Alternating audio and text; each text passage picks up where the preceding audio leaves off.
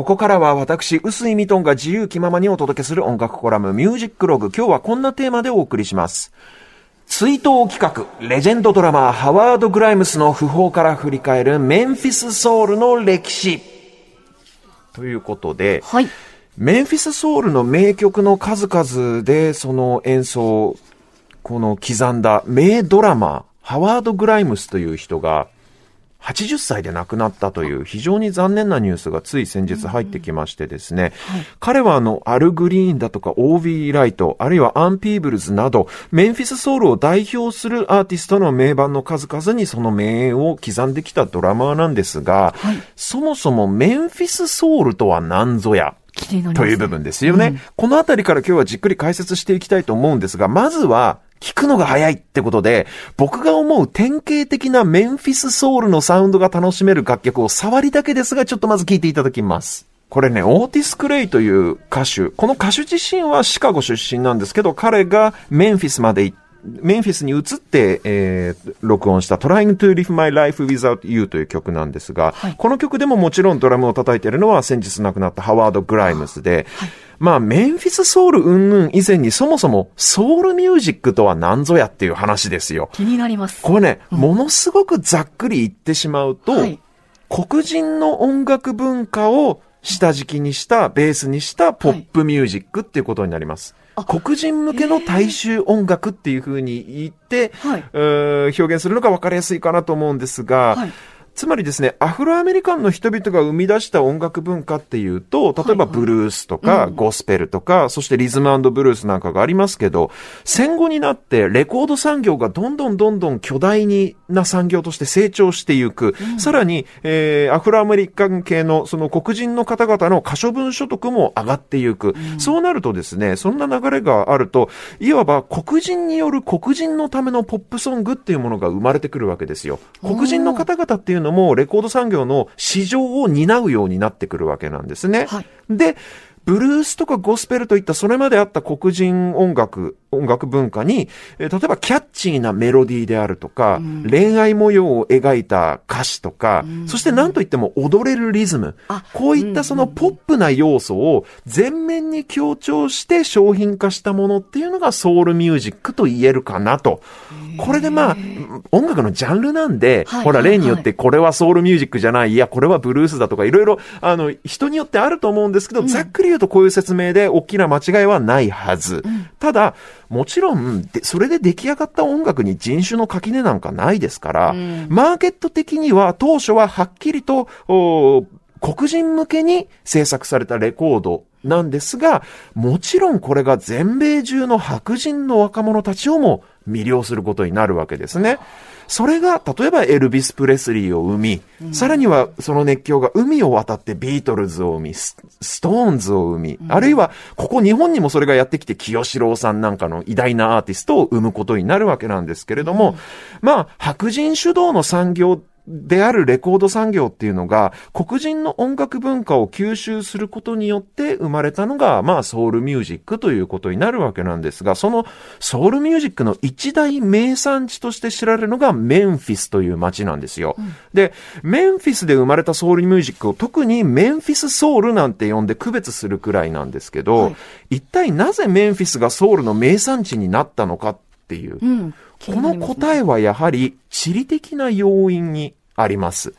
メンフィスっていうのはアメリカの南部のテネシー州の南西の隅っこに位置する町なんですけど、はい、この町ってミシシッピー川に面してるんですね。はい、で、ミシシッピー川聞き覚えあると思うんですが、はいはいはい、以前ニューオリンズ特集の際に説明しました、アメリカを縦に真っ二つに割るように流れている、うん、南北に流れている川なんです。大きな川です。で、北米大陸で採れたコットンですね、綿花。といった、えー、農作物はすべてこの川を下って河口のニューオーリンズに運ばれて、そこから海外に輸出されるわけですね。うんそして逆に中南米から入ってきたものや文化はまず最初にニューオーリンズに上陸した後、このミシシッピー川を北上してアメリカ各地に広まっていくと。うん、で、そんなミシシッピー川をニューオーリンズからちょっと北に遡るとメンフィスにたどり着くんですよ。はいはい、なので、アメリカの中部地方で採れた綿花の集積地として古くから大変に栄えた町だったんですね。うん、で、これがね、また絶妙な場所にあるんですよ。どう絶妙かというと、うん、北部の大都市であるシカゴと、うん、その南部の貿易都市であるニューオーリンズのほぼ真ん中にあるんですよ。真ん中にあるのがメンフィスなんです。まあ、ちょっとニューオーリンズ寄りの南の方なんですけど、しかも、さらにですよ、そのメンフィスのすぐ東側には、カントリーミュージックの聖地、ナッシュビルもあるんですね。うん、つまりですよ、アメリカ南部の音楽、あるいは中南米からやってくる音楽、そして、えー、アメリカの東の方で発展した白人文化の象徴ともいえるカントリーミュージック、さらには、シカゴをはじめとした北部の都市部の音楽、これらすべてが地理的にメンフィスから遠距離にあるわけです。はい、そうすると、物や人の行き来とともに、この街にこういったありとあらゆる全米中の音楽が集まってきて混ざり合うんですね。ですので、この街は古くからもう大変な音楽都市として栄えて、うんうん、何を隠そう、かのエルビス・プレスリーの音楽もこの街で生まれたんです。当時ヒルビリーと呼ばれていた白人のカントリーミュージックと黒人文化のロックンロールミュージックがこのメンフィスで混ざり合って、ロカビリーという音楽が生まれたわけなんですけれども、はい、これも地理的に考えれば必然と言えるわけですね。うん、地理的に遠距離にあるんだから、それれぞれの音楽が生まれた、ま、町からね。で、こんな風に白人主導のレコード産業が、黒人の音楽文化を飲み込んで商品化していった、その現場になったのがまさにこのメンフィスという街だったわけなんですよ。まあ、エルビスはブラックミュージックを取り入れつつも白人向けにマーケティングされた方の音楽の象徴と言えるんですが、はいこれが黒人マーケット向けにチューニングされた大衆音楽、つまりソウルミュージックもこの街、メンフィスで誕生したというわけなんですね。はいうん、で、メンフィスのソウルミュージックを生み出したレーベルとして、主に2つのレコード会社がよく知られています。はい、1つは、スタックスという会社。はい、スタックス。はい。まあ、スチュワートっていう人とアクストンという人が始めたんで、その二人の文字、あの、頭文字を取ってスタックスなんですけど、どうん、そしてもう一つはハイレコーズという、まあ、これ、挨拶のハイの HI のハイでハイレコーズなんですけど、これね、この二つとも同時期に誕生したメンフィスが誇る二大ソウルレコード会社です。ただ、ただですよ、サウンドの傾向は実はこの二つかなり異なってまして、どう違うかというと、これも異論、いろいろと音楽ファンにしたらあるかもしれませんけど、僕が思う違いっていうのは、スタックスの方は結構エネルギッシュで生々しく荒々しいんですよ。すごくワイルドっていうか野生味あふれるサウンドなんですね。はい。で、グルーヴ感もリズムもなんか結構前に前に突き進む感じがするんです。うん、それに対してハイレコーズの方は、ホーンセクションとかストリングス、要は弦楽器ですね。うんうん、なんかのアレンジが結構ね、凝っていてエレガントなんですよ。で、そしてですよ、これが一番重要なんですけど、2拍目と4拍目に打たれるスネアドラム、つまりバックビートのこのリズムっていうのが非常にレイドバックしていて、つまりゆったりしているんですね。すごくこう、緩やかに音楽がこう流れていくっていう。それに対してスタックスは結構前へ前へ、ちょっとつ盲信型というか、そんなざっくりとしたイメージの違いがあって、この違いを生み出していた大きな要素の一つ、要素の一つが、ドラマーの違いなんですよ。あの、基本的にはですね、スタックスの方のレギュラードラマーっていうのがアル・ジャクソン・ジュニアという人。うん、そして、ゆったりしたハイレコーズの方を支えたドラマーが先日亡くなったハワード・グライムズという人なんです。この二人のレギュラードラマーの、それぞれのレーベルのレギュラードラマーのプレイスタイルの違いが、うんうん、あいわばそのままレーベルのカラーの違いにもなっているということなんですね。ただし、なんせ同じ街ですから、二、人はお互いにレーベル行ったり来たりして、曲によってはドラマーがあべこべだったりもします。あれ？ハワード・グライムスの方がスタックスの方叩いてるとか、その逆もしかりで、なんで必ず絶対そうではないんですけれども、ただドラマーの違いがレーベルのカラーを結構作り出してるんですね。ただですね、ちなみになんですよ。これまたウィキペディアの文句になるんですけど、はいはい。英語版のウィキペディアで、ハワード・グライムスはスタックスでアル・ジャクソン・ジュニアの元で下積みして、うん、アル・ジャクソン・ジュニアが死んだ後メインのドラマーの座を奪ったなんてことが書かれてるんですけど、これもうとんでもない間違いでですね、はい、むしろレコーディングのデビューはハワード・グライムスの方が先で、ハワード・グライムスが先輩です。何を隠そう。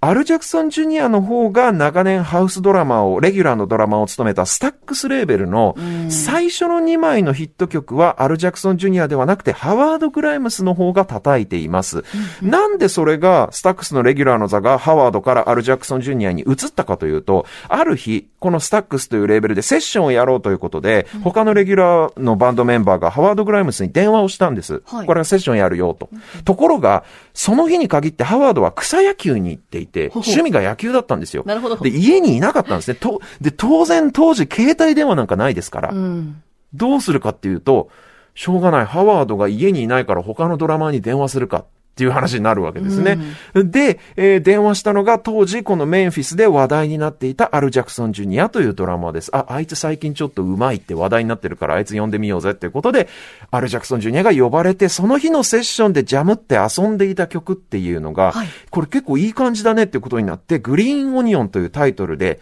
録音してリリースしてみたら、これがまさかの大ヒットになってしまって、インスト曲で歌なしなんですけど、はいはい、あの、スタジオでジャムって遊んでただけなんで歌はないんですけど、うんうん、これがまさかまさかの大ヒットになった、このおかげで、これ以降、スタックスではこのアル・ジャクソン・ジュニア、ハワード・グライムスの代わりに呼ばれたアル・ジャクソン・ジュニアがレギュラーのドラマーになってしまったというわけなんですよ。面白い。でですよ、はい、アル・ジャクソン・ジュニアが、まあこんなわけでスタックスのレギュラーの仕事で忙しくなると、はい、それで困ってしまっていたのが、ウィリー・ミッチェルという音楽プロデューサー、これメンフィスを代表する名プロデューサーなんですが、はい、彼はですね、もともとアル・ジャクソン・ジュニアをレギュラーとして自分のセッションで使っていたんです。うんえっ、と、スタックスではない別のハイレコーズというレーベルで。うん、でも、アル・ジャクソン・ジュニアがスタックスの方に取られちゃったわけで、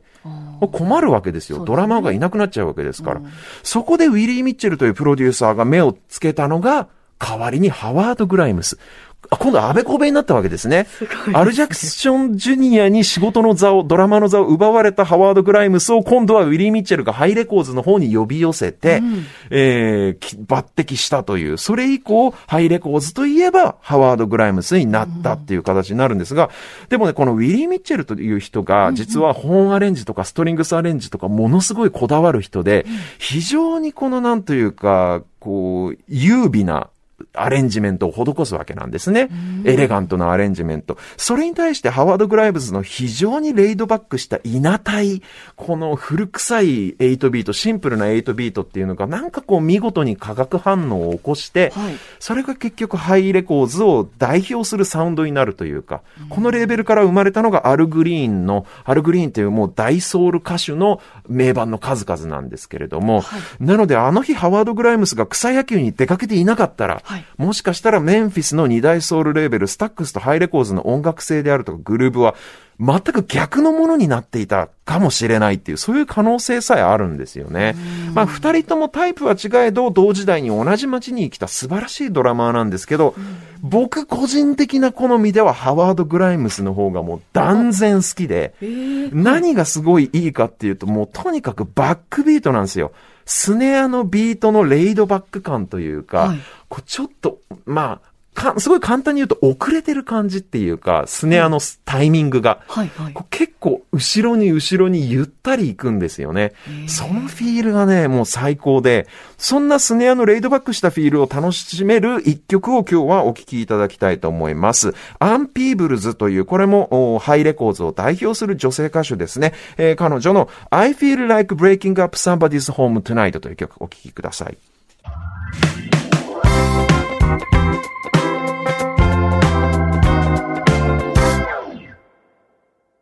お聞きいただいたのは、アン・ピーブルズで I feel like breaking up somebody's home tonight という、これね、もともとアルバート・キングの曲で、のカバーなんですけど、はい、原曲の方はそのライバルのアル・ジャクソン・ジュニアが叩いてるんですよ。なので、本当は聴き比べたりするとよくわかるんですけど、でもなんかその、ゆったりしてるっていうか、うん、こう、急いでない感じ、ラッシュしてない感じっていうのがちょっとわかりました？あ、わかります。ちょっとこう、ゆったりいく感じね。そう。これね、聞き比べたり、これ、ソウル特集やりましょうよ。あの、次の音楽特集で、ソウルミュージック特集みたいな、このメンフィスとかマッスルショールズを代表するこのサザンソウルと、ノーザンソウル、シカゴの方の、あるいはデトロイトのソウル、モータウンと聞き比べたりとかね、あとはフィラデルフィアソウルもあるしね、4時間半余裕で持つな。サザンソウル、メンフィスソウルだけで4時間半でもいいくらいなんだけど、